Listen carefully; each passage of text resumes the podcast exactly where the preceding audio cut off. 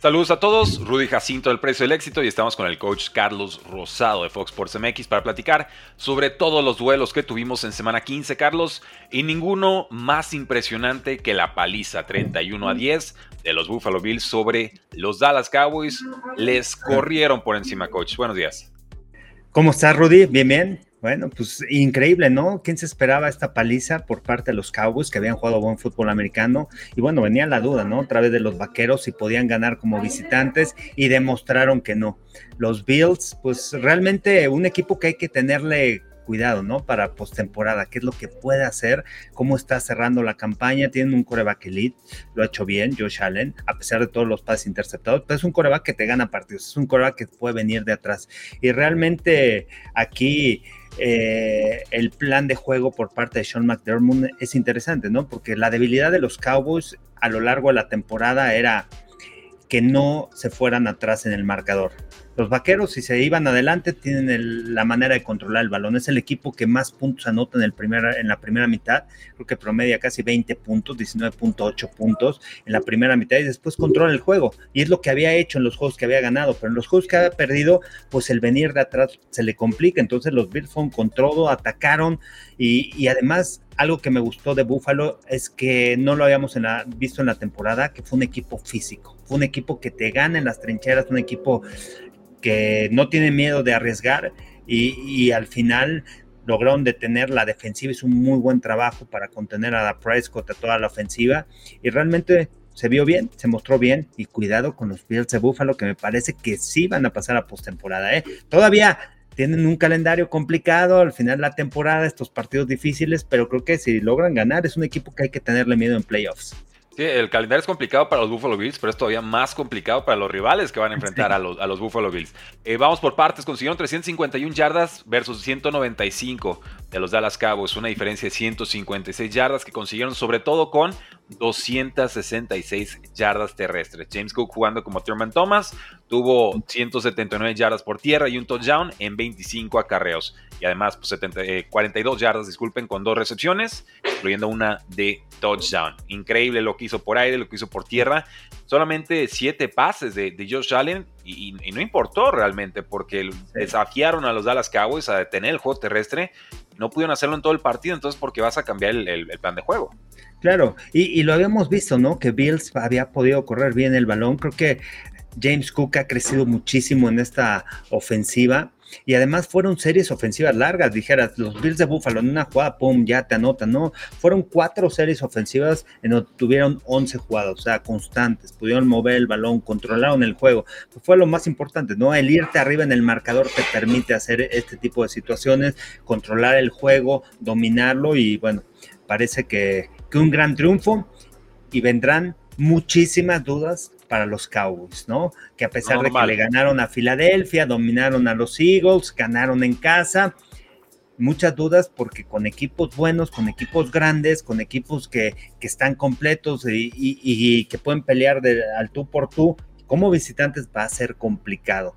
Creo que el equipo de los vaqueros tiene el roster, para mí tiene el roster, ¿no? De poder llegar lejos, poder llegar a un campeonato de la Conferencia Nacional, este, pero al final no sé qué les pasa en este tipo de partidos, ¿no? Yo, yo tengo una teoría, Carlos. ¿Te acuerdas el año pasado del juego de Cowboys contra los Packers? Eh, por ahí de sí. diciembre también. Packers les corrió por encima y entonces los, los Cowboys tratan de arreglar eso tomando a Macy Smith en primera ronda. Uh-huh. ¿Dónde está Macy sí. Smith? No le están dando snaps porque le está, no está aguantando, no está anclando la, la, el centro de la línea defensiva. Y eso ya se vio contra San Francisco, sí. se vio ahora contra los Buffalo Bills, porque muchos de los acarreos eran entre los tackles, no era todo corriendo hacia los lados. Uh-huh. Eh, y se podría ver nuevamente contra unas Águilas de Filadelfia si se volvían a enfrentar. Entonces, eh, es un equipo muy fuerte, que creo que el coach ha mejorado algo versus en la, en la temporada pasada, con un Dak Prescott generalmente entonado, que en este partido no pudo pasar en largo para nada. Sí. Pero que tiene este talón de Aquiles tan marcado y muy fácil de explotar. O sea, tienes una buena sí. línea ofensiva y un corredor decente, le corres a los Cowboys y les quitas el, el, el, el balón, ¿no? El, el tiempo de posesión. Y, y esa sí. me parece una debilidad muy, muy grande eh, de cara a una postemporada, sobre todo a domicilio. Sí, claro, o sea, uh, es el equipo que más tiempo de posesión tiene el balón, ¿no? A la ofensiva, a los Cowboys. Entonces, vas contra esos, ¿no? O sea, me parece que después de las críticas la semana pasada, porque el manejo de Sean McDermott en los últimos minutos, en los últimos dos minutos contra Chiefs fue, fue pésimo. Al final lograron el triunfo, pero fue pésimo. O sea, este, ahora sí hizo un buen plan de juego, un buen planteamiento para poder vencer a los Cowboys, atacar cuál es la fortaleza de los Cowboys y evitar que ellos pudieran tener el control del partido, que se pudieran ir arriba en el marcador, que pudieran tener más tiempo el balón. Y entonces, ¿cuál es la mejor defensiva? La que juega menos, y creo que los Bills entendieron eso. Eh, ¿a dónde pondremos a los Bills, no? También ahorita, wow. este... como está de cerrada también la americana. Top tres, yo creo que tiene que estar cerrando ahí arriba, Carlos. Nos tenemos que olvidar de los tres tropiezos que tuvieron al inicio de claro. temporada, y tenemos que dar crédito a lo que estamos viendo, porque siempre va a importar más el partido reciente que el partido más añejo, ¿no? Y, y creo y, que a partir de la llegada de Joe Brady como coordinador ofensivo, dijo, vamos a correr y vamos a correr bien, y, y se ve muchísimo más como Josh Allen y el resto del equipo. Sí, sí, sí, tienes que este, soportar, ¿no? Con el tema terrestre. Eh, y no abandonarlo, o sea, lo han hecho bien, eso en, en el mes de enero te puede ayudar a ganar, y tienes un quarterback elite, un quarterback que en cualquier momento te puede hacer cualquier tipo de pases, ¿no? Como es, un, como es Josh Allen. Vamos a ver, vamos a ver más adelante en la temporada cómo cierran, si logran calificar a postemporada, porque aparte se pone súper interesante la americana. O sea, ganaron los Texans, que yo pensé que iban a perder con C, sin C. Stroud. Ganaron los Colts, que aguas con ellos. Ganaron los Browns. Entonces, en el tema de, de, de los comodines, pues se pone interesante. Pittsburgh está ahí en la pelea, pero va para abajo. Yo creo que no va a pasar este año. Eh, hay que esperar, ¿no? O sea, qué vaya a pasar con, con los Bills. Pero es un equipo que si logra calificarse a postemporada, hay que tenerle cuidado con ese quarterback y que está jugando mejor fútbol americano. No, ya vi la final de conferencia americana, Ravens contra Buffalo Bills. Pero bueno, damas y caballeros, Bills treinta y uno, Cowboys diez, paliza. Yo tenía Cowboys, eh, no se presentaron a domicilio, eh, acepto mi, mi error.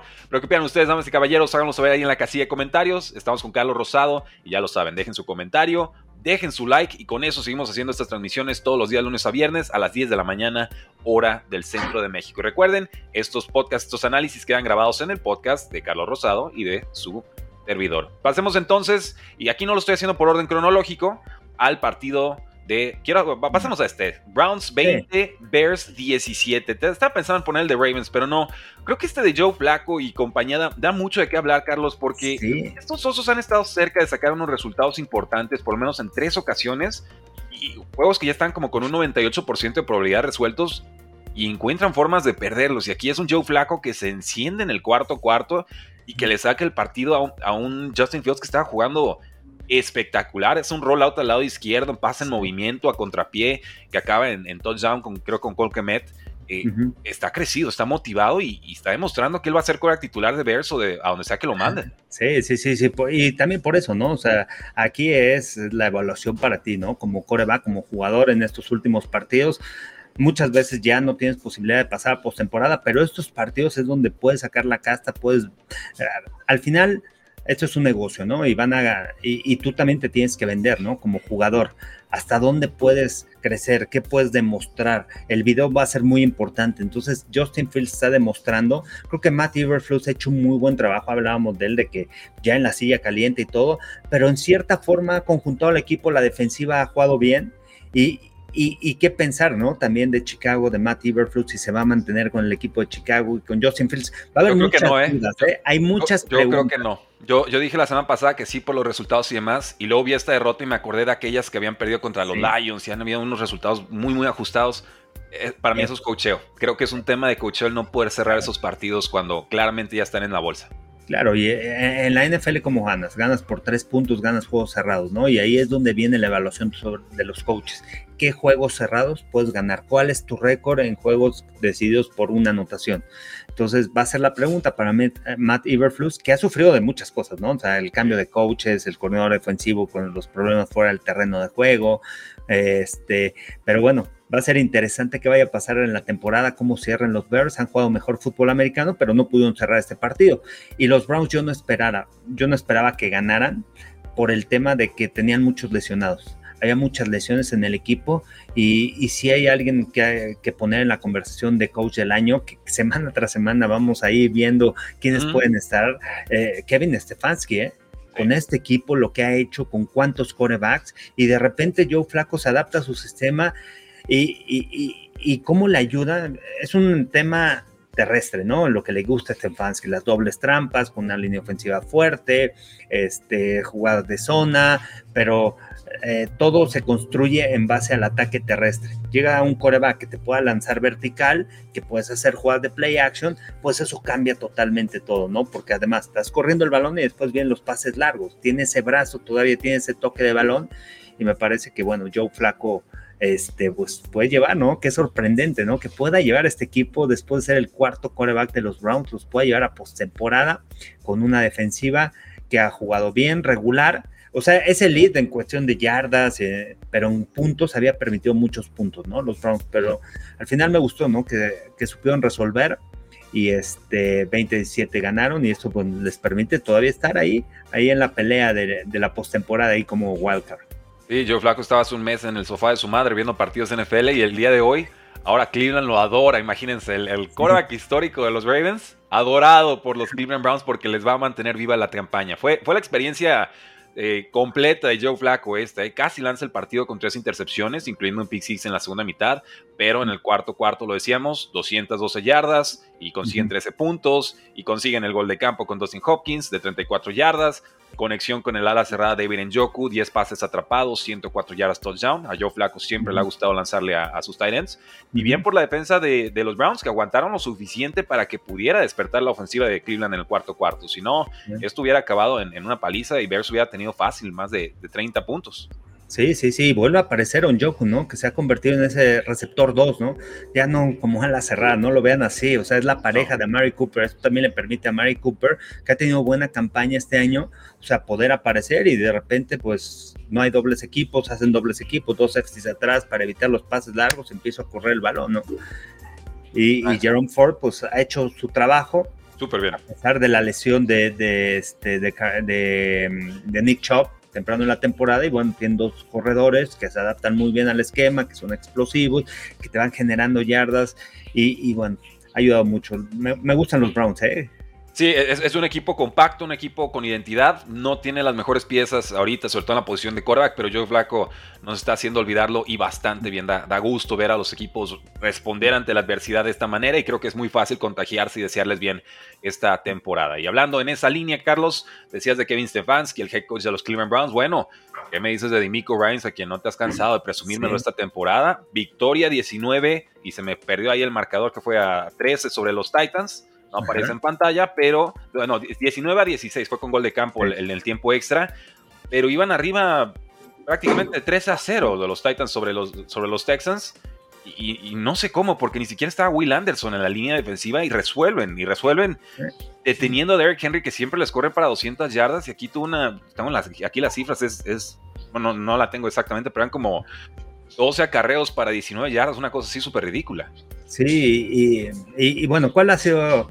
Hay que ver de dónde viene DeMeco Ryans. El año pasado estuvo con San Francisco, fue el coordinador defensivo con esta defensa que fue la mejor en contra del ataque terrestre. Entonces, tiene ese esquema defensivo para poder detener eh, a, a los corredores por tierra. Entonces, buen planteamiento por parte de la defensiva.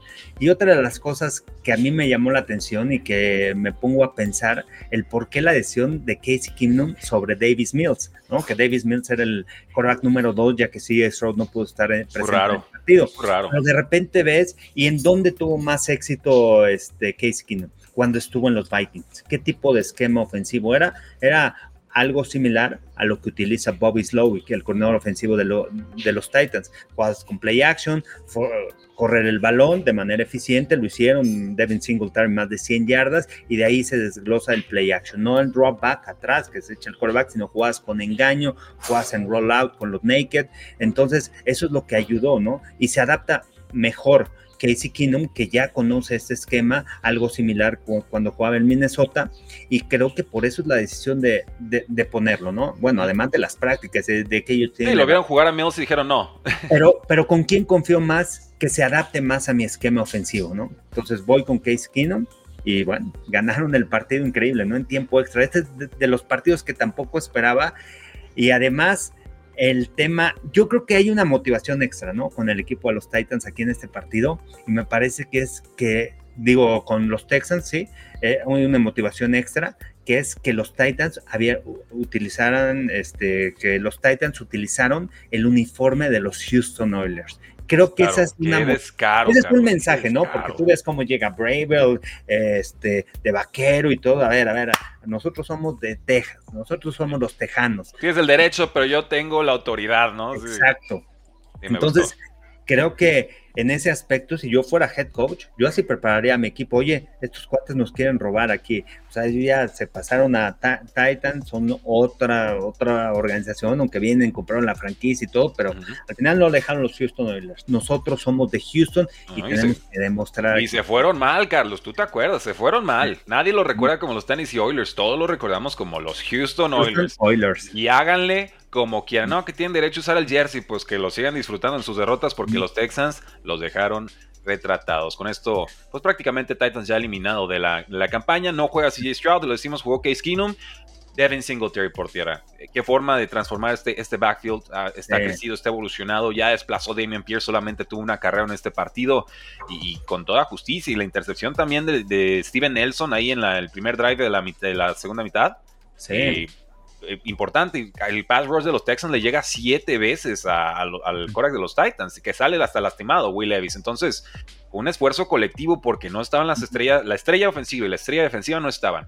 Claro. Y aún así los Texans, abajo tres a cero, lo llevan a tiempo extra y, y lo ganan. Una derrota muy vergonzosa para los Titans. Sí. Y estos Texans, ojalá los veamos en playoffs. Sí, no, no, no, no. Y, o sea, llegan ya con estas ocho victorias, ¿no? En, en la temporada empatan el récord. Están, están todos ocho seis, ¿no? En el sur de la, ¿sí? de la americana. Está Jacksonville, que perdió ocho seis. Está este, Colts, que ganaron ocho seis. Están los Texans, que ganaron ocho seis, ¿no? Esos tres equipos que pueden estar en playoffs. O que, Eh, va, va a ser interesante el cierre cuando eh, del sur de la americana decían, no, ya, los Jaguars, ¿no? Al principio de la temporada se oh. la van a llevar fácil con las estrellas que tienen, han jugado buena defensa, pero no, no, no, realmente se pone interesante, este, coaches jóvenes, ¿no? Hablamos de DeMeco Ryans y hablamos de Shane Steichen, este, la manera de manejar los partidos y cómo han preparado sus equipos, con, el, con rosters limitados, lo que han hecho.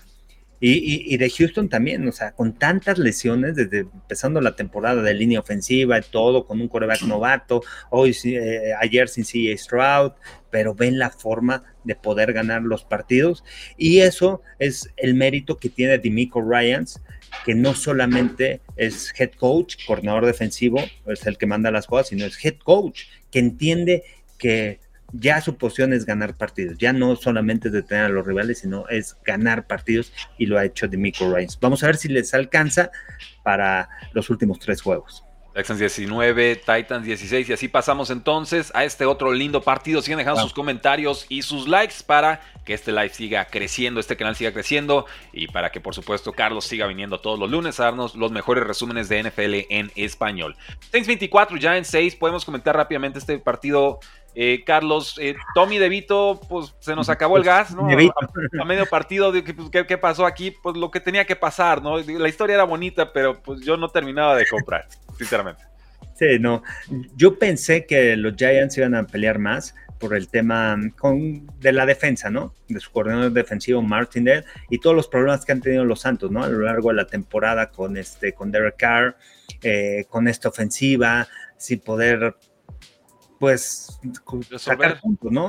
Pero es pues, la palabra del día, Carlos, resolver, increíble. Porque está, está de moda esto de que resuelve o no resuelve. No, los Giants pero, no resuelven, y los Saints, pues estas veces sí. Y, y aparte con todos los problemas que hay dentro del locker, ¿no? Que yo veo que Derek Carr no logra enganchar con sus jugadores, no. ya, críticas de la línea ofensiva, lo hemos visto pelearse con los receptores, y de repente aparecen tres pases de anotación, este, un juego en donde estuvo bien planteado, o sea, nada más lo limitaron a lanzar veintiocho pases, fue eficiente, completó veintitrés, realmente hizo un buen trabajo, manejó muy bien el juego, ¿no? Aquí, este, eh, Derek Carr, y no sé qué pensar de los Santos, porque en cuestión de roster, eh, o sea, tú los ves y tienen una defensiva fuerte, ¿no? Tienen jugadores que, eh, que, que, que en sus posiciones, pues son buenos en la N F L, o son elite, ¿no? Como DeMario Davis, como linebacker central, este, un Cameron Jordan, este, tienen un buen perímetro, tienen un head coach que es mente defensiva, que bueno, hay muchas dudas, ¿no? Con el tema de Danny Sandlin para la temporada que entra, y de repente ganan el partido, increíble, ¿no? juegan en casa, que eso, eso algo les ayuda, y los Giants que llegan motivados con este Tommy DeVito, pero bueno, esa es la realidad. Realmente Tommy sí. DeVito no es un quarterback titular en la N F L, no es un quarterback que vaya a ser elite en la N F L, no es un quarterback que yo voy a poner mi franquicia y lo voy a construir alrededor de él, ¿no? O sea, si tú ves el video, pues se tarda mucho en lanzar, corre mucho, sí, tiene buenas piernas y todo, pero se tarda mucho en tomar decisiones. Al final le ayuda, pues, esas habilidades físicas, y eso le ayuda a resolver muchos problemas. Pero realmente, pues, pues los Giants con muchos problemas en la ofensiva, ¿no? Totalmente. totalmente. Y los solo... ganaron, pero también ganaron los Tampa Bay. Los Bucaneros, ¿no? Y, y ganaron wow. mejor los Bucaneros. Ahorita vamos para allá porque esa fue también otra de las sorpresas de la semana. Los Giants tuvieron solamente ciento una yardas de ofensiva en los primeros tres cuartos, ya después al final un poquito de yardas eh, basura al final. Uno de tres en terceros downs. Eh, los Giants limitaron a los Saints a siete puntos al medio tiempo, pero en la segunda mitad Derek Carr y sobre todo Alvin Kamara con ciento diez yardas en veintiún toques de balón se llevan esta contundente victoria veinticuatro a seis. Sigan dejando sus comentarios, sus apuntes, enseguida vamos con todos ustedes porque tenemos que hablar de este Panthers nueve, Falcons siete. Dramático final, Carlos. No diría que fue un buen partido de Bryce Young, pero en el último cuarto tenía que mover el balón, lo hizo, algunas escapadas puntuales, ahora no hubo entregas de balón de su parte.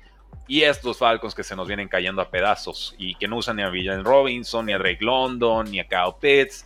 Eh, un desastre, un desastre. Un desastre. No, y además, eh, si, si un partido, o más bien otro partido, podían ganar las Panteras, me parece que era este, ¿no? Porque se enfrentaron en la primera semana y tuvieron muchos problemas los Falcons para ganar el partido, un juego cerrado, un juego en donde Carolina no acuerdo, creo que en la primera serie ofensiva, un pase de Bryce Young a, a Hayden Hurst, pero muchos problemas para Atlanta de poder moverle el balón a este equipo, ¿no? De, de Carolina. Entonces, creía que podía ser un juego en donde podían dar la sorpresa, pues no, no podían cubrir la línea, y así sucedió, ¿no? Al final Panteras se lleva la victoria, y este, y bueno, y, y van a venir las críticas fuertes para Atlanta, este, porque también ganaron los otros dos del sur, este...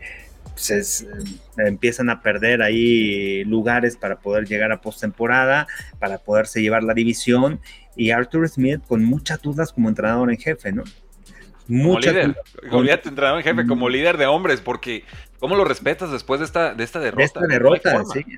No, no hay forma, siete puntos nada más la anotaron a, a Carolina, y este, la ofensiva con estas armas, escogiste un primer, una primera selección en este, tienes primeras selecciones, la línea ofensiva de tienen varios jugadores de primera selección y se les ha pagado buen dinero. Tienes un corredor que, que se va a convertir en elite, como Villan Robinson. Y, y, y, y tienes a Legier y tienes a Cordarrelle Patterson. O sea, hay profundidad en el tema terrestre. Tienes receptores que fueron primera selección, como Drake London. Tienes a Kyle Pitts, que también es un ala cerrado, es un slot, primera selección. O sea, tienes armas a la ofensiva, y tú eres una mente ofensiva. Dicen. Y, y, y al final, ¿quién te está respaldando? Te está respaldando la defensiva. La defensiva ha permitido ganar partidos de los Falcons. No ha sido la ofensiva tan contundente con las armas que tienes, cómo armaste a tu equipo, y este, y realmente eso crea muchas dudas para, para Arthur Smith, si puede comandar realmente un equipo y si lo puede llevar a playoffs. Para mí la respuesta es no, sino, incluso si clasificara a playoffs para mí sería no, pero entiendo que si llegara sería más difícil el, el tema del despido. Hubo un fumble de Villan Robinson en la yarda veinticuatro de los Falcons, pero la, la intercepción de Desmond Ridder cuando iban ya en la yarda veinte de Carolina nuevamente, o sea, llega a zona roja y es entregar la pelota una y otra y otra vez. Eh, sí. Es preocupante, no entiendo por qué no está jugando Taylor Heinicke, está muy necio con, con, con este quarterback, sí. Y creo que puede ser su, su ahora sí es que su, su cruz y su sentencia en, en la N F L como, como head coach. Poco más que agregar en este partido. Y, más y, y además fue esa, ¿no? O sea, ellos apostaron por él. O sea, ellos sí, apostaron sí. por Desmond Ridder, o sea, ni siquiera dos veces apostaron en agencia libre, algún veterano. Allá varios, sí. Sí, o sea, tan simple.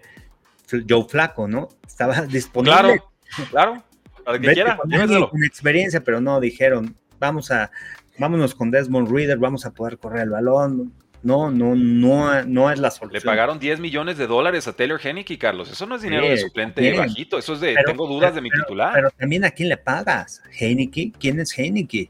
O sea... Tú, pues más que Raiders, diría yo, pero pues no mucho. Washington y todo, olvídense, tú peleando, sí, sí, sí, es un backup, es un backup, correcto, no, correcto. No es un quarterback titular, no es un quarterback que puedas armar tu organización. Y eso es también lo interesante, ¿no? También, ¿qué, qué está pasando en la N F L hoy en día? porque los dueños, cómo escogen a los head coaches, cómo viene el tema del reclutamiento, en vez de enfocarse, porque hoy en día también Ben Johnson, ¿no? Suena mucho para ser head coach, el coordinador ofensivo de, de, de Detroit. A ver, enfóquense en quién tiene las características para construir un equipo, no para llamar jugadas, no para que sea buen coordinador ofensivo, coordinador defensivo y que sea un genio, ¿no? ¿Quién puede construir? ¿Quién sabe construir una organización, un equipo ganador? Porque de ahí parte todo, ¿no? O sea, la cultura. Yo creo que de ahí parte todo, porque tienes que tener una visión hacia dónde vas, cuál es el proceso que vas a seguir y entender que al final en la N F L vas a ganar cuando empiezas a construir tu equipo. ¿Cómo vas a ganar? Con conocer fortalezas, debilidades, con lo que tienes, tope salarial, todo ese tipo de aspectos, más allá de las X y las O's. O sea, y hoy en día se están enfocando más en eso, ¿no? No, es un genio defensivo, Brandon Staley, ¿no? Genio defensivo, tuvo a la mejor defensiva cuando estuvo en los Rams, y de repente... Eh, la calidad humana. No ganaba partidos cerrados, la defensiva era pésima, de las peores en la N F L, y bueno, ya no enganchó con su equipo, su equipo ya no creía en él. O sea, el resultado de los sesenta y tres puntos que les meten este, los Raiders no es casualidad, ¿eh? No. El equipo no jugó con amor, el equipo no jugó con ganas, y se vio, el video no miente, al final de cuentas. Y bueno, será el mensaje claro de donde los jugadores hablaron y dijeron adiós Brandon Staley. Los jugadores son muy claros, ellos saben lo que sucede, y por más que la directiva pueda decir no, si es, es nuestro gallo, los jugadores son finalmente los que tienen la última palabra, porque ellos son los que exponen el físico y no se lo van a jugar por cualquiera. Por lo pronto los Panthers siguen con el, en teoría, primer pick global, pero que le pertenece a, la, a los Osos de Chicago, pero está un poquito más eh, peligroso el asunto, donde llegan a tener una victoria más, podría caer al segundo hasta el tercer pick eh, global. Pasemos entonces a Bucaneros treinta y cuatro, Packers veinte. Carlos, eh, Baker Mayfield se convirtió en Joe Montana, distribuyó el, for- el balón, el ovoide de forma impecable. Chris Godwin lleva dos semanas que está irreconocible de bien, porque esta temporada no había prácticamente existido. Eh, los Packers se intentan meter ahí con una entrega de balón de Baker Mayfield, pero la realidad es que el trámite de este juego fue cien por ciento Packers, y no, mi único apunte sería, ¿qué hace Joe? Eh, se me fue el nombre, eh, Joe... Ah. Joe Barry. Barry, iba a decir, sí, iba a decir Brady, pero no, Joe Barry. ¿Qué hace Joe Barry de, de coordinador defensivo? Y qué bueno que lo estoy olvidando, porque yo creo que no va a sobrevivir a la temporada. No, no, no, no, no, no. El primero que se va a ir va a Joe Barry, y después se va a ir Matt LaFleur, vas a ver, ¿eh? Sí, yo, al final eh, Matt LaFleur ha tenido muchos problemas. Al final es, ese récord que tuvo ganador cuando estuvo Aaron Rodgers, que lo llevó a la final de la conferencia, pues hay que reconocerle, ¿no? Aaron Rodgers jugó un papel muy importante, ¿no? Porque cuando estuvo como coordinador ofensivo Matt LaFleur de, de Titans, no era una buena defensiva, no, no una buena mala. ofensiva, ¿no? O, o sea, no era una ofensiva sólida. Entonces, muchas dudas, ¿no? Con el tema de LaFleur y, y este equipo de los Packers, que realmente a mí sí me llamó la atención esta derrota, este, y la derrota de... Y, y, y creo que esta derrota es la resaca del partido que tuvieron el lunes por la noche, que pierden en contra de los Giants. Creo que al final es las dudas sobre LaFleur, las dudas sobre tu head coach, las dudas sobre tu coordinador defensivo, que con un buen talento de jugadores, sí, jóvenes, pero que habían jugado bien, realmente, pues no, los Packers y, y los altibajos, ¿no? También de Jordan Love, no sabes qué esperar de él. Sí, es un equipo joven, ha jugado bien y todo, pero al final no logran cerrar estos partidos. Y esta era la oportunidad, si quieren estar en postemporada, jugar en casa después de una derrota del lunes por la noche, es ganar, ganar, demostrarle, callar la, la boca a muchos. Pero también hay que reconocer el trabajo de, de, de los Bucaneros. Y aquí, cuando hablamos de cómo construir un equipo, ¿sabes qué es lo importante? ¿Qué es lo que han hecho también los Bucaneros? El traer un quarterback que quizá no sea elite, pero ¿sabes qué? Los jugadores creen en él. Y eso es bien importante, ¿no? Para un equipo. ¿Sabes qué? Es mi líder, es un jugador que habla y todo, pero creemos en él. Baker Mayfield, y contagia. Al final es el liderazgo contagia. No quiero decir que vaya a ser elite, ¿no? Y que vaya a una organización al, alrededor de él, pero t- me está resolviendo problemas. Y hoy en día, bueno, los Bucaneros están como número uno del sur. Eh, apuntes puntuales, Carlos, eh, no de este partido, regresamos ahorita al análisis, pero quiero que no se me vayan. Los Chargers acaban de firmar al quarterback de los Patriotas, Will Greer, de su practice squad. Podría ser titular del equipo, yo creo, la próxima semana, después de lo mal que se vio Easton Stick. Y los Steelers ya nos están confirmando a Mason Rudolph como titular el sábado contra los Bengals. Mitchell Trubisky a la banca. Y se entiende, ahorita vamos con ese partido. Eh, de los Bucaneros, pues quarterback rating perfecto de, de Baker Mayfield, tú lo dijiste, la defensiva de Todd Bowles detiene varias veces en zona roja, incluyendo un turnover on downs en su primera posesión de los Packers, y pues eso, las estrellas jugaron como estrellas. Punto. Claro. Con los Packers, pues extraño mucho a Christian Watson, pero pues es, es eso, aparecen jugadores puntuales, pero me sigue faltando este receptor estrella número uno que acomoda el resto de la ofensiva un peldaño por debajo. Sí, en, y en, sabes, de duelos. Me, me, me, me parece que alguien que desbalancea las defensivas es Christian Watson, ¿no? En esta ofensiva de, lo, de los Packers, dos veces no ha estado. Eh, lo, este, realmente, o sea, esa velocidad que, vertical que tiene, esa. O sea, es un receptor grande, es un receptor físico, o sea, realmente ese cuate puede dominar la N F L, o sea, físicamente lo tiene. El problema han sido sus lesiones, ¿no? Sí, compran isquiotibiales. En el terreno de juego, pero tiene una velocidad uf, brutal, ¿eh? Para ir vertical, puedes utilizar en jet sweeps, y es alguien que al final te gana momento del partido con una jugada explosiva, con un pase largo y todo, entonces... Sí, les hace falta, pero bueno, tampoco es pretexto, ¿no? El pretexto es la defensiva, te anotan treinta y cuatro puntos en casa, los Bucaneros, o sea, tampoco estás hablando de un equipo que tenga una gran ofensiva, ¿no? No, no, no, es bueno, aquí, aquí fueron bien. Perfectos, pero en la, en la temporada no lo han sido, de acuerdo. Y, y, y ¿sabes quién ha ayudado mucho también? Bueno, la línea ofensiva con todo lo que, han, lo que ha pasado ahí en, en Tampa Bay, Rashad White, ¿eh?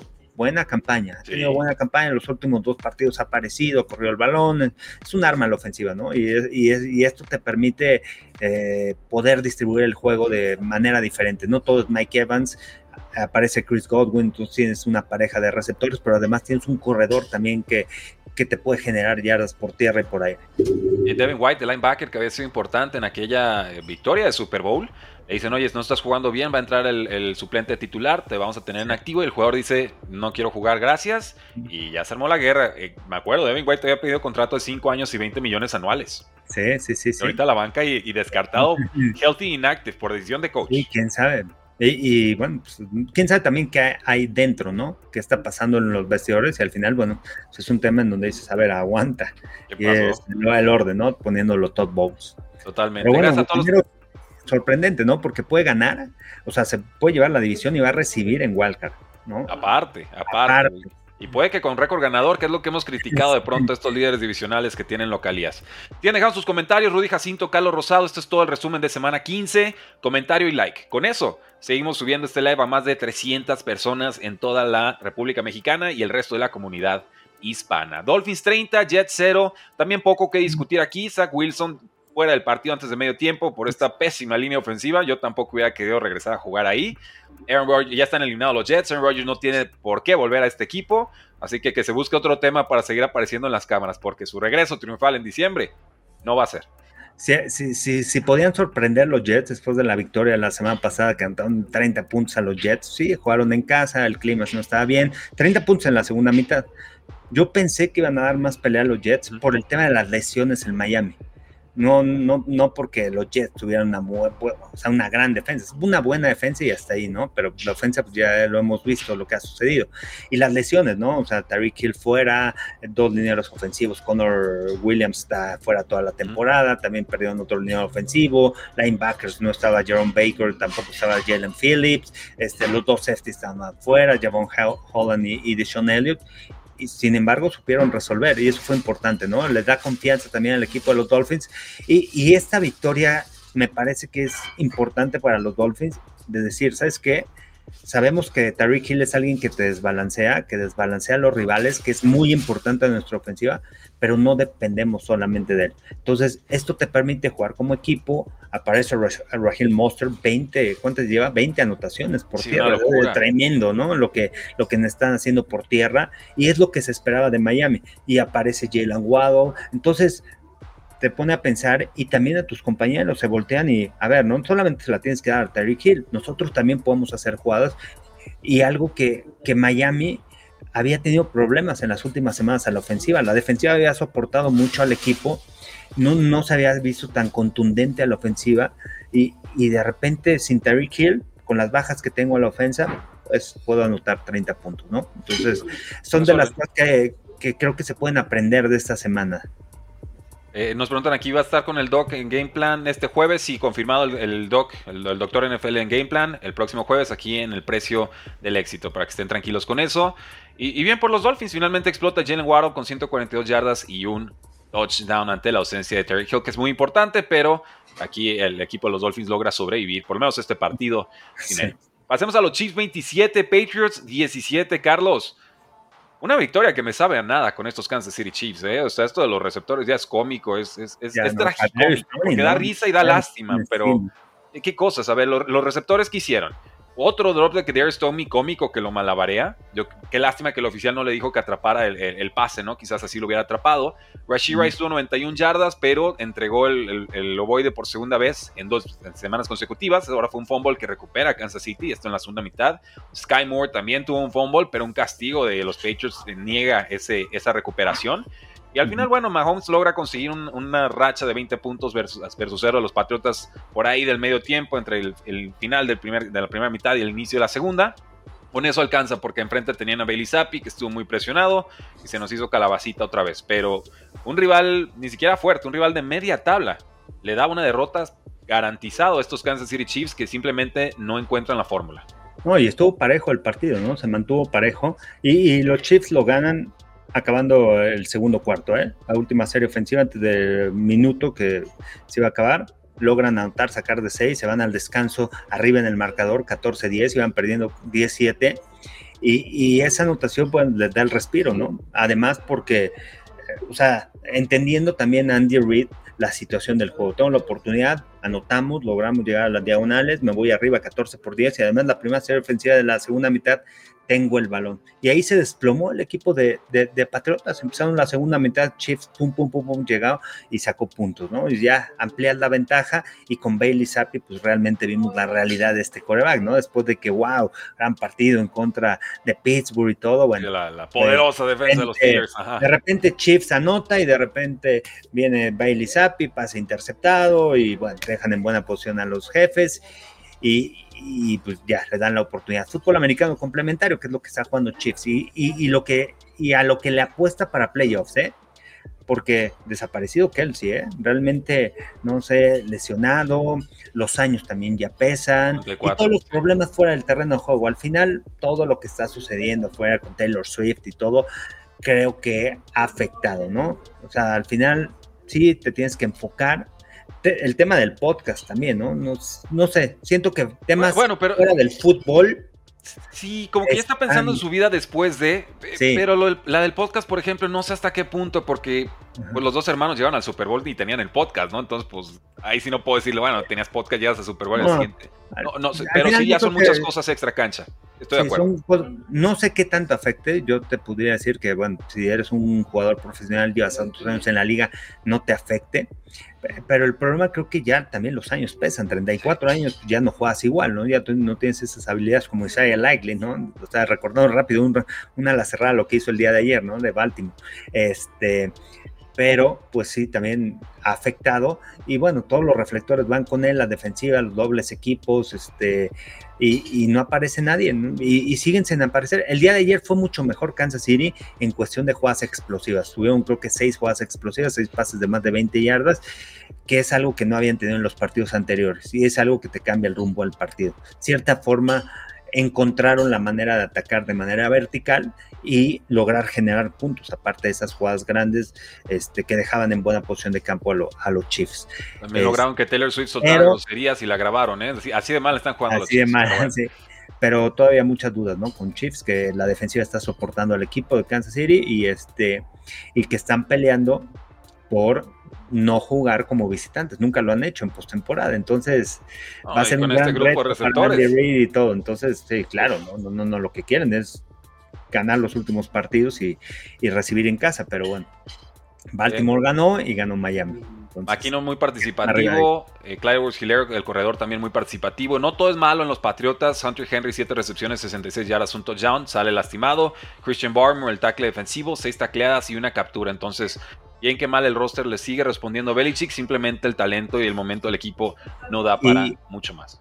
Y, y en el juego contra Pittsburgh lo que funcionó fue el ataque terrestre, que involucraron a Ezequiel Elliott, ¿no? Que pudiera ser productivo. Entonces, el scout fue sobre él. Realmente no me haces nada, que me ganes con otros jugadores. Empezó a aparecer Hunter Henry, pero después de que se lesionó, entró en pánico. Bailey Zappe no encontraba a quién lanzarle el balón. Así es. Vamos con este siguiente duelo. Sigan dejando su like y sus comentarios porque eh, cuarenta y cinco Cardinals, veintinueve, perdón, cuarenta y cinco cuarenta y nueve ers, veintinueve Cardinals. Yo creo que este partido estuvo más apretado de lo que finalmente termina indicando el resultado. El San Francisco le costó algo, quizás más de lo esperado. Sí, y, y les corrieron el balón, ¿eh? Aparte. Más de doscientas yardas. Llevado. El esquema era, ok, me vas a correr el balón, no importa. Yo, o sea, yo lo leo así, ¿no? O sea, de San Francisco, que es la mejor defensiva en contra del ataque terrestre. Eh, pero, pero muchas veces, olvídate de tus estadísticas, de cómo es tu equipo, cómo voy a atacar al rival, cómo voy a evitar que me ganen. Voy a evitar que me ganen corriendo el balón. Digo, voy a, voy a provocar que... ¿Me quieres ganar, Arizona? Ok, vas a mover el balón con Kyler Murray, ¿no? Y, y, y pues creo que es la debilidad, ¿no? Del equipo de, de Arizona. Mérito porque han peleado, han peleado. Lo que ha hecho Jonathan Gannon con ese roster es interesante, pero bueno, San Francisco está en otro nivel, ¿no? En claro. otro nivel. Así el marcador lo dice, ¿no? Y, y, y, y aquí el juego está parejo, siete por siete. Primera serie ofensiva de Arizona, pum, pum, pum, touchdown, siete. Primera ofensiva de San Francisco. ¿Qué, me ha llamado la atención cómo ha manejado los juegos Kyle Shanahan. Primera serie ofensiva es el equipo que más puntos anota en la primera serie ofensiva. Empeza, en, en momentos críticos, ¿no? Eh, en los últimos dos minutos que tienes que controlar el partido, que te tienes que sacar puntos, logras sacar puntos. Empezando el tercer cuarto, otra vez, puf. Logra sacar puntos y así puedes controlar el partido. Es una estrategia para poder controlar los, los juegos y lo ha sabido hacer Kyle Shanahan con el complemento de la defensiva. Aquí este partido empezó siete por siete y de repente la segunda serie ofensiva viene el pase interceptado de Charvarius Ward, lo, lo regresa hasta la anotación y se van catorce siete. O sea, sin, sin entrar a la ofensiva ya tenían catorce puntos. Había un, una serie ofensiva y ya tenían catorce puntos los cuarenta y nueve ers. Te vas arriba y entonces cambia todo, ¿no? Y San Francisco realmente pues, espectacular, ¿no? Por tierra, por aire, Christian McCaffrey. O sea, es un equipo completo, mientras se mantengan sanos. Pero la gente de los cuarenta y nueve ers sufrió, ¿eh? Porque le dieron un golpe fuerte ahí a Brock Purdy, que salió por a, algunas jugadas, entró Sam Darnold, realmente se dio fuerte ahí el, el golpe ahí este, con el brazo aquí en, en, el, en el cuello. Este, pero sí. Sobrevive. Sobrevive. No, no, cuidado, cuidado. Es, es el algo tiene mal. Esta ofensiva de cuarenta y nueve ers es que le quitas una o dos piezas y deja de funcionar. Y si le quitas al quarterback, pues más tantito, ¿no? Lo hemos visto con Divo sobre, sobre todo. Sí, y, y ¿qué, ¿qué opinan? San Francisco, el mejor equipo, está arriba de todos. Sí, ahorita tienen que ser los número uno, pero eh, evidentemente, y lo destacas de forma correcta, el permitir tantas yardas a unos Arizona Cardinals que no tienen mucho en ataque, preocupa, porque la siguiente semana viene Baltimore, pierde uh-huh. un corredor importante, Keaton Mitchell, pero Lamar Jackson si tiene que correr doscientas. ¿No? ¿Mitchell está lesionado? ¿O? Sí, fuera, yo creo que va a estar fuera el resto de la campaña, una lesión de rodilla, de falta, ahorita confirmo la gravedad, pero... Ajá. Pero creo que sí está fuera, ¿eh? Este, sí, ¿Qué juego, no? La, la, la otra semana, aquí... Eh, lo que me llama la atención y la pregunta va a ser para Kyle Shanahan, ¿cómo vas a manejar estos tres partidos? Vas contra Baltimore, un juego fuerte, un juego que va a ser físico, ¿cómo lo vas a jugar? Ya estás calificado, ya estás en número uno, perdí, perdieron los Cowboys, vamos a ver qué pasa hoy con Filadelfia contra Seattle, pero bueno, hay que esperar, ¿no? También ese resultado. Vas a ganar, ¿no? Vas va a salir con todo. Este, vas contra Washington y después contra los Rams. Si pasas en número uno, tienes una semana extra de descanso. ¿Qué, ¿Cómo vas a ir manejando estos partidos? Con todo, con todo. No, necesitas descanso. Yo, yo no me guardo nada ni en semana diecisiete. Y, y, y siguen alimentando y le siguen dando el balón a Christian McCaffrey y sigue produciendo. Es espectacular, ¿no? La visión de campo, la fortaleza y la línea ofensiva, ¿no? La línea ofensiva ha hecho un gran trabajo. Eh, hecha esta línea ofensiva... y muy bien el reclutamiento para el esquema ofensivo de Kyle Shanahan. Y los receptores, ¿no? Hay jugadas que dices, el esfuerzo de los receptores en el ataque terrestre. Eh, la jugada de la semana pasada de Brandon Ayuk que corriendo, bloqueando ahí a cincuenta, sesenta yardas sobre el corner. Ayer otra vez me enganchan, siguen moviendo las piernas. Y la otra vez vi un video de, de, de George Pickens, era carrera y pues, caminando. Ve, veíamos a Deontay Johnson en otro video también caminando. Al final, eso nos enseña, eso es esfuerzo y eso es el reflejo del equipo. San Francisco quiere ganar y cada jugador entiende el rol de sus jugadores. Cada, es carrera, tengo que bloquear, tengo que hacer mi asignación. Y es lo que en Pittsburgh no están entendiendo, la falta de esfuerzo de los receptores. O sea, no, no solamente son... Es atrapar y ya, claro. tienes que aportar en el ataque terrestre. Y, y, y ese es un reflejo, ¿no? Simple, ¿no? De por qué San Francisco está en ese nivel. Totalmente. Y aparte, Christian McCaffrey con ciento ochenta y siete yardas y tres touchdowns en veintitrés toques de balón. Es el M V P. No es Dak Prescott, no es Lamar Jackson, no es Brock Purdy. Pregúntale a Brock Purdy, él dice el M V P es, es Christian McCaffrey. Así como, ¿por qué? Por, gracias por ponerme en la, en la lista, pero para mí no soy yo, es él. Entonces, a ver si, si los brutal, escuchan. ¿No? O sea, ha sido constante toda la temporada. Totalmente. Y vamos entonces con este Rams veintiocho, Washington veinte, el partido en el que termina Sam Howell en la banca, entra Jacoby Brissett y despierta de pronto la ofensiva. Y aquí nos hacen el, el comentario... Y gracias por acordarse, nos dicen aquí. Rudy, viste que a pesar de perder Washington, cuando entró Jacoby Brissett se vieron infinitamente mejor. Te lo nombro porque te he oído varias veces con lo que pasa de, con Jameis Winston, de que el suplente de pronto puede rendir mejor que el titular y, y, y que el equipo no se da la oportunidad ni siquiera de probarlo. Deja tú que sí sea o no. Eso nos no. lo dice Omar Talavera. Gracias por el comentario. Sí, pero bueno, Washington, eh, los últimos partidos de Ron Rivera, ¿eh? Uy, uy va, va de sobra ahorita. ¿Qué Game cosas? Management, manejo del juego, ¿no? Y además, bueno, iban perdiendo veintiocho cero, ¿no? Este partido, realmente Rams. Eh, es un equipo como San Francisco que tienes que irte arriba en el marcador, como los Cowboys, que por el roster que tienes, ¿no? Obligar a los rivales a venir de atrás. Gran trabajo Sean McVay este año, lo que está haciendo. Quiero ver a los Rams en, en playoffs. No sé hasta dónde lleguen, no creo que vayan a llegar muy lejos, pero el trabajo destacado que han hecho con este roster tan limitado, tan joven, eh, invirtieron mucho en años anteriores, cuando llegaron al Super Bowl invirtieron muchísimo dinero, está, les está costando, pero ha sabido resolver Sean McVay con la gente joven, las ha puesto en el lugar correcto y al final, bueno, los Rams se llevan una victoria. Tampoco esperaba que los Commanders ahí dieran la sorpresa, realmente. No, no, no. Un equipo que, este... Está roto. Eh, no, no, no sé qué pensar de ellos, este...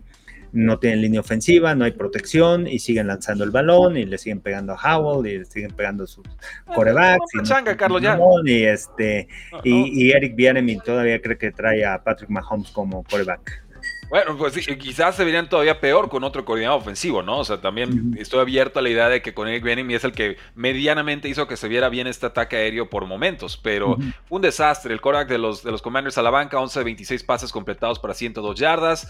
Parece que Sam Howell no sería entonces el quarterback del futuro si ya lo están sentando a medio partido. Jacoby Brissett entra y lo hace bien, ocho de diez para doscientas veinticuatro yardas y dos touchdowns. Y pues bueno, la defensa no puede tener a unos Rams que consiguieron cuatrocientas cuarenta y cinco yardas de ofensiva total.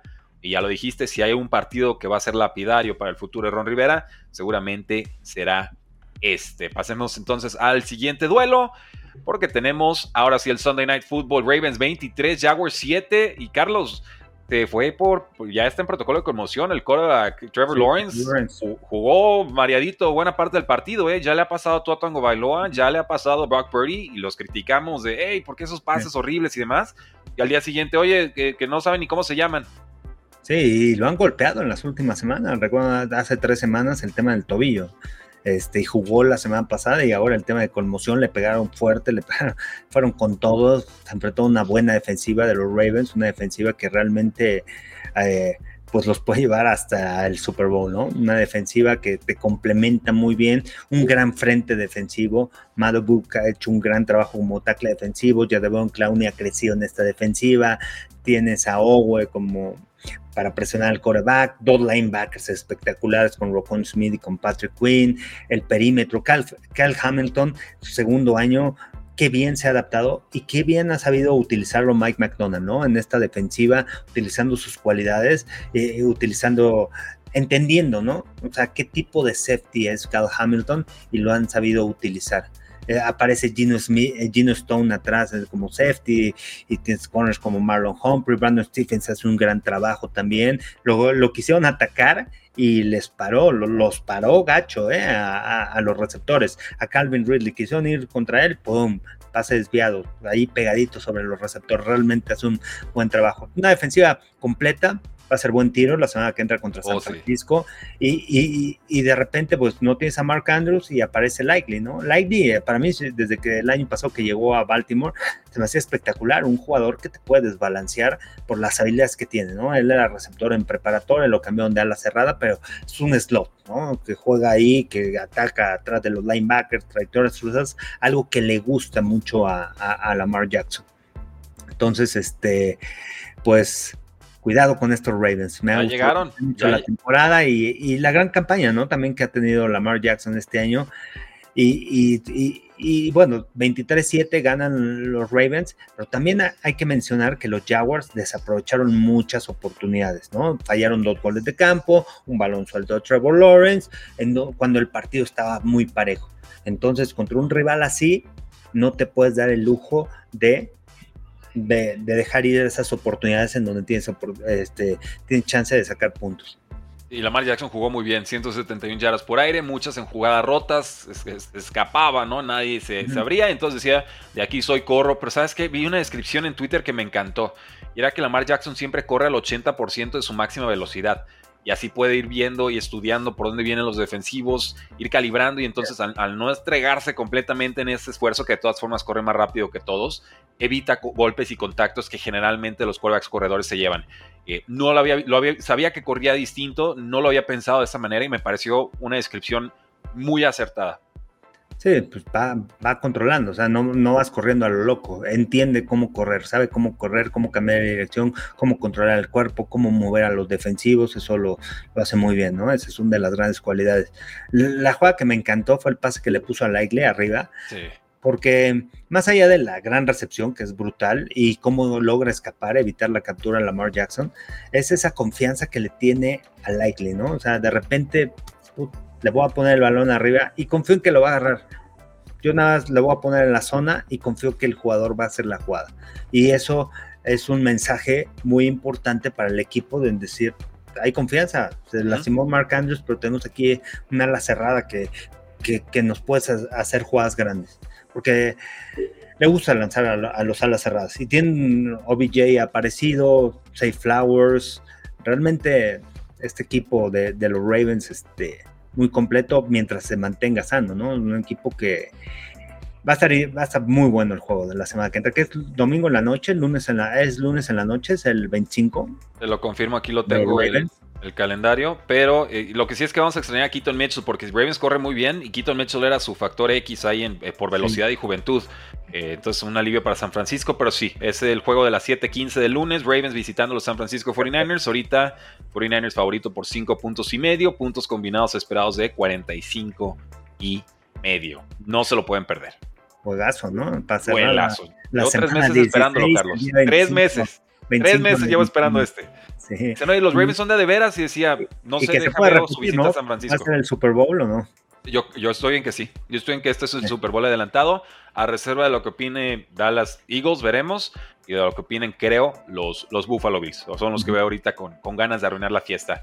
Eh, Carlos, muchas gracias a, a Miguel S, nos deja un superchat aquí, una muy generosa donación que cuenta como aguinaldo, dice, Rudy, ¿crees que existan posibilidades reales de los Saints para llegar a postemporada como líderes de división o de wildcard? Yo digo sí, como de... wildcard, porque lo que vi de los Bucaneros me impresionó mucho. Mira, el tema de los de los Saints, bueno, siete siete, va tres uno Tampa. Yo creo que Tampa se la lleva, ¿eh? Yo, yo aquí creo que Tampa se lleva la división.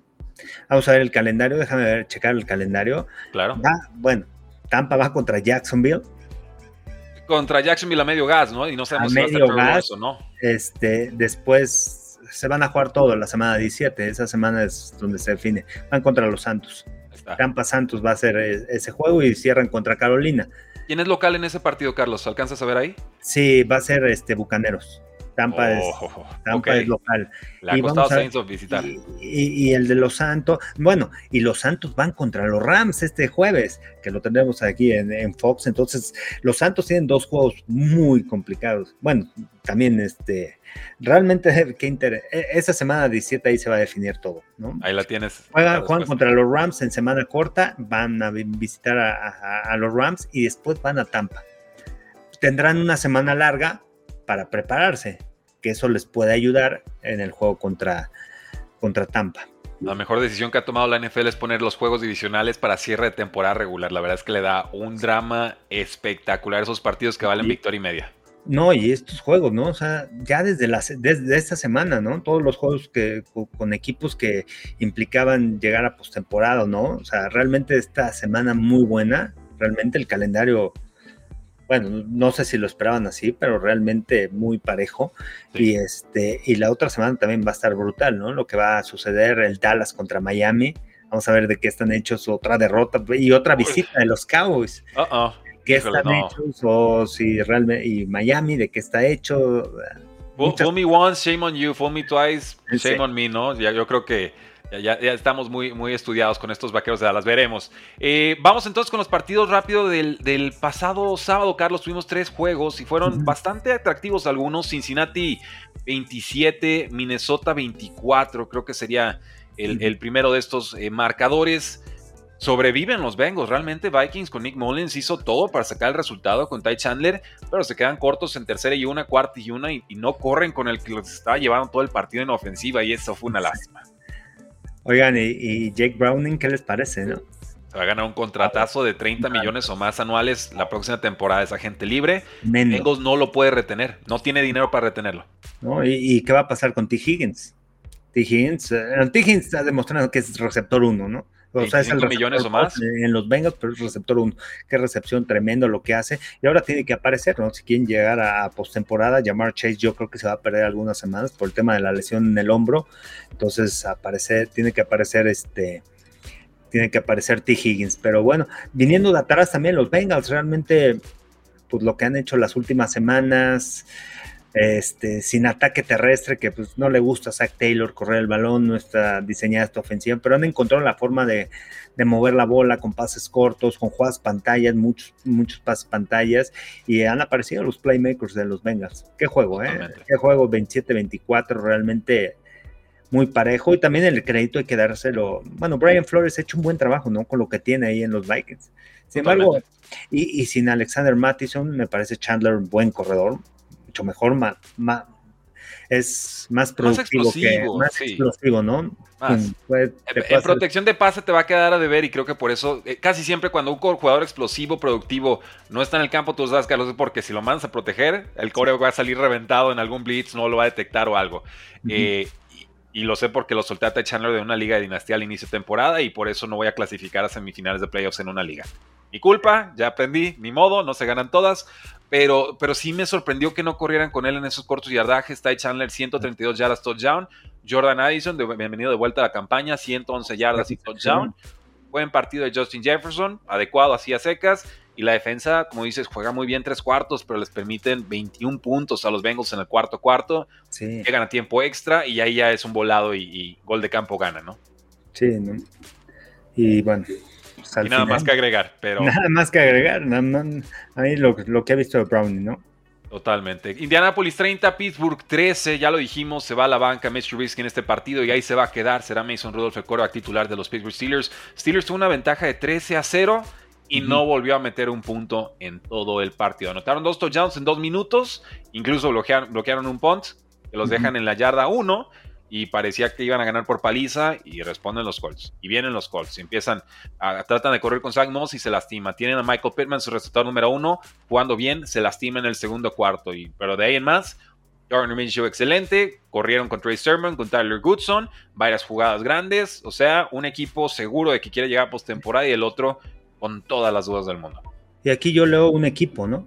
Un equipo, al final entiende Shane Steichen, ¿no? Su primera temporada como head coach, entiende cómo manejar un equipo, entiende eh, el roster tan limitado que tiene, los problemas con el Jonathan Taylor, Jonathan Taylor después lesionado, este Zach Moss también salió lesionado en este partido, Trey Sermon que lo sacaron, que estuvo en San Francisco, que no levantó, que estuvo en Filadelfia, que volvió otra vez, a hacer, que, que, que realmente no ha levantado en la N F L, ¿no? Un corredor que se esperaba mucho de, de Ohio State, y que de repente aparece. De repente corren el balón y de repente aparece Alec Pierce y de repente este receptor Montgomery y, y, y diferentes piezas por parte de los Colts, y la defensiva roba balones, te complementa, eh, juega fútbol americano complementario, complementando ahí con buena posición de campo, con robos de balón, lo ha hecho a lo largo de la temporada, han aparecido los equipos especiales, realmente me ha, me ha sorprendido, ¿no? Por, por el entendimiento de Shane Steichen de cómo ganar partidos, de cómo ganar partidos, porque no solamente lo ganas con tu ofensiva, con puntos, sino también lo puedes ganar con la defensa,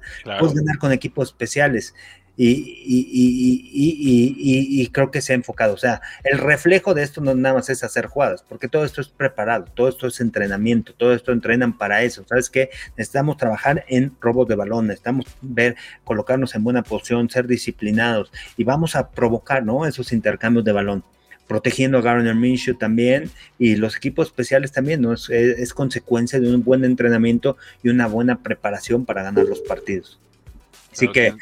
que Y el reflejo de Pittsburgh, este, no sé si vieron la imagen, ¿no? De, de George Pickens cuando viene una carrera y está así, incluso se voltea. Entonces, ese es el reflejo de Pittsburgh, ¿no? O sea que, y, y lo decía Roethlisberger, ¿no? O sea, ese equipo no está jugando con esa alma, con esa energía. Y, y lo mencionaba por algún, por este tipo de jugadores, ¿no? Eh, lo, lo voy a plantear de una forma que quizás injusta, Carlos, por lo que significa lo que, eh, Tomlin para, para el equipo. Pero yo no estoy seguro de que este equipo esté fajándose y compitiendo por Tomlin, ¿eh? Yo creo que aguantó, de, y, y lo he dicho muchas veces esta temporada, aguantó de más a Matt Canada y eso... Ajá. Ficcionó demasiado la relación que tenía con el costado ofensivo del balón, al grado tal en que ahorita... Ya sin Matt Canada ahí, pues realmente el equipo ya, ya está quemado. Yo, yo veo un, un roster ofensivo quemado, que no cree en sus quarterbacks, que no cree en su momento, y con una defensa que se cansó de levantar la mano porque ya no aparece. Aquí ganaban con diferencial de puntos negativos. Y decíamos, buen coacheo, sí, pero ¿hasta qué punto y cuánto puede aguantar eso? Y, y la realidad es que ahorita ya está la regresión a la media, que es los Steelers sí. Tenían menos puntos que sus rivales. Lo normal es que gane menos partidos que sus rivales. Uh-huh. Y yo... Si se repite un año así, yo sí puedo pensar en el final de Mike Tomlin con los Steelers el siguiente año, no este. Y, y, y, lo, y lo agrego y lo puntualizo porque pues ya hubo una intervención de dueño para despedir a alguien del, del coaching staff, sí, a pesar sí, sí, de Mike Tomlin. Y los jugadores no los veo del todo cómodos. Y a Tomlin sí. ya le veo esa cara en la banca de, ya sabes, la, la cara esa que siempre trae de, mm. que ya, ya perdió, cuando pone esa cara es de, ya valió. Sí, no lo sé, no, no, de, no. De repente hay diferentes mensajes también de tu coach no logra enganchar con los jugadores. Y, y, y también, ¿no? Es la actitud de los jugadores que muestran dentro del terreno de juego. O sea, hay que leer, ¿no? Ese, ese tipo de actitudes, qué está pasando, por qué están actuando así, si ya se les corrigió, si no, si los jugadores realmente, pues... O sea, es, ya no resuena el mensaje hay, con los jugadores, ¿no? Sí, puede, claro, puede ser. Exacto. Este...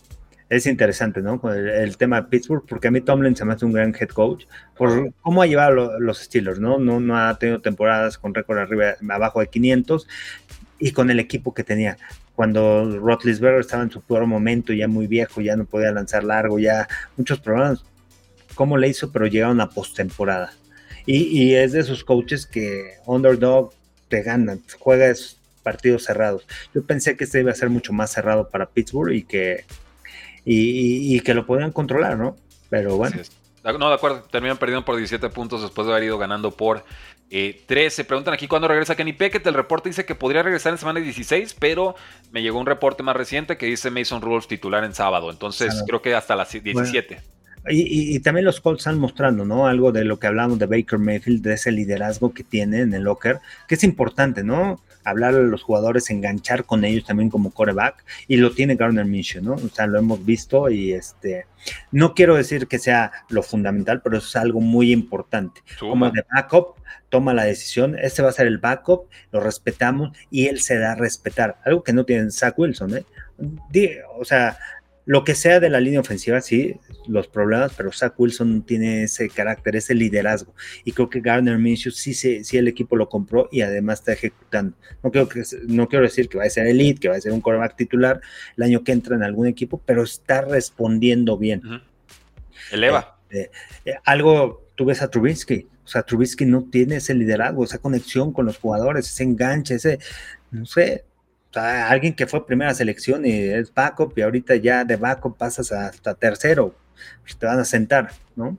Entonces... Sí, una, un, sí hay, hay cualidades humanas intangibles que, que de pronto no son tan intangibles porque se manifiestan muy claro y suceden en todos los ámbitos de la vida y no necesitas ser el jefe o el quarterback para transmitir ese liderazgo y esas ganas de, hey, vamos a remar juntos y lo vamos a lograr, ¿no? Muy rara vez la estrella del equipo va a ser el, el, el engrane o, el, o ese pegamento que mantiene unido a los rosters. Tú ves a las grandes dinastías y muy rara vez la estrella es, es el que, la voz que están siguiendo todos en el vestidor. Y esas voces de pronto se retiran, se hacen viejas, cambian de equipo y uh-huh. se rompe la dinastía. Ah, pero ¿cómo si sigue todo el talento? Se fue el engrane, se fue, se fue claro. Esa fuerza de unidad, ¿no? Y, y, y de pronto los resultados no se dan y yo creo que es porque falta ese, ese pegamento intangible, que puede ser un jugador de uno o dos millones de dólares de contrato anual, pero que tiene esa experiencia, esa veteranía, eh, que ahorita no encuentran estos tantos equipos que hemos comentado. Y, y, y aparte se dice muy fácil, ¿no? O sea, sí, ya este, o sea, sabemos cómo puedes formar una organización, que tienes que hacer el tema cultural, pero ya cuando estás adentro es complicado, ¿no? Por las características de los jugadores, porque cada temporada es totalmente diferente. Entonces, la labor del coach es eso, ¿no? El estar evolucionando en este tipo de cosas. O sea, pues bueno, super análisis, ¿eh? Realmente le sacamos mucho más a este Steelers de lo que yo, yo esperaba. Uh-huh. Y bueno, vamos con este último partido, Carlos. Lions cuarenta y dos, Broncos diecisiete. Eh, Broncos trató de responder en el segundo tiempo y se atoró y los Lions despertaron. Jared Goff en el domo. Jahmyr Gibbs hizo lodo, David Montgomery también, Amon-Ra Saint Brown es Dios, y Sam Laporta, el mejor tight end de la historia, novato, yo creo, tres touchdowns, o sea, yo, yo estoy contento porque tomé a Lions por puro feeling, dije, en casa, creo que aquí se componen, pero ¿de qué forma?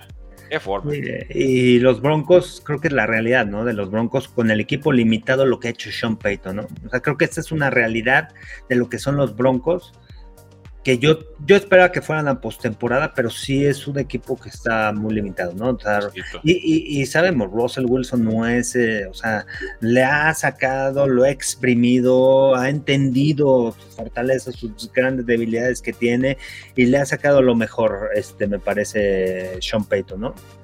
Uh, esa jugada también, la de la anotación que no le marcan a Javonte Williams y después el castigo, es, pero, no la, pero no la desafía, Carlos. Juega, no desafió por lo menos juega, la primera. Juega un papel importante porque también tienes ayuda, ¿no? De aquí te están diciendo sí, no, o sea, tú tampoco alcanzas a ver, entonces son decisiones que muchas veces necesitas ese apoyo, ¿no?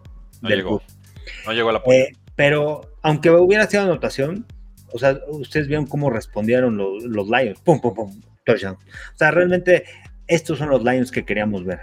Creo que este partido demuestra el equipo que puede ser Detroit, ¿no? Porque había perdido contra Chicago, este, ah, perdió contra Green Bay, y, y, y, y, y dices, pues es un equipo que yo esperaba, que tienen buenos jugadores, que tiene una gran línea ofensiva, la línea ofensiva dio un bajón, otra vez vuelve a levantar, el ataque terrestre funciona, aparecen tus receptores, Jamison Williams haciendo buenas re- recepciones, este, la defensiva que había tenido problemas para llegarle al quarterback vuelve a aparecer, vuelve a ser un factor importante, ganar en las trincheras, dominar con esos cuatro frontales de la línea defensiva, y este, estos son los Lions. Yo creo que este, contra el equipo que hubieran jugado, si juegan a este nivel, puede, le ganan, ¿no? O sea, sí. treinta equipos de la N F L quizá, jugando a este nivel.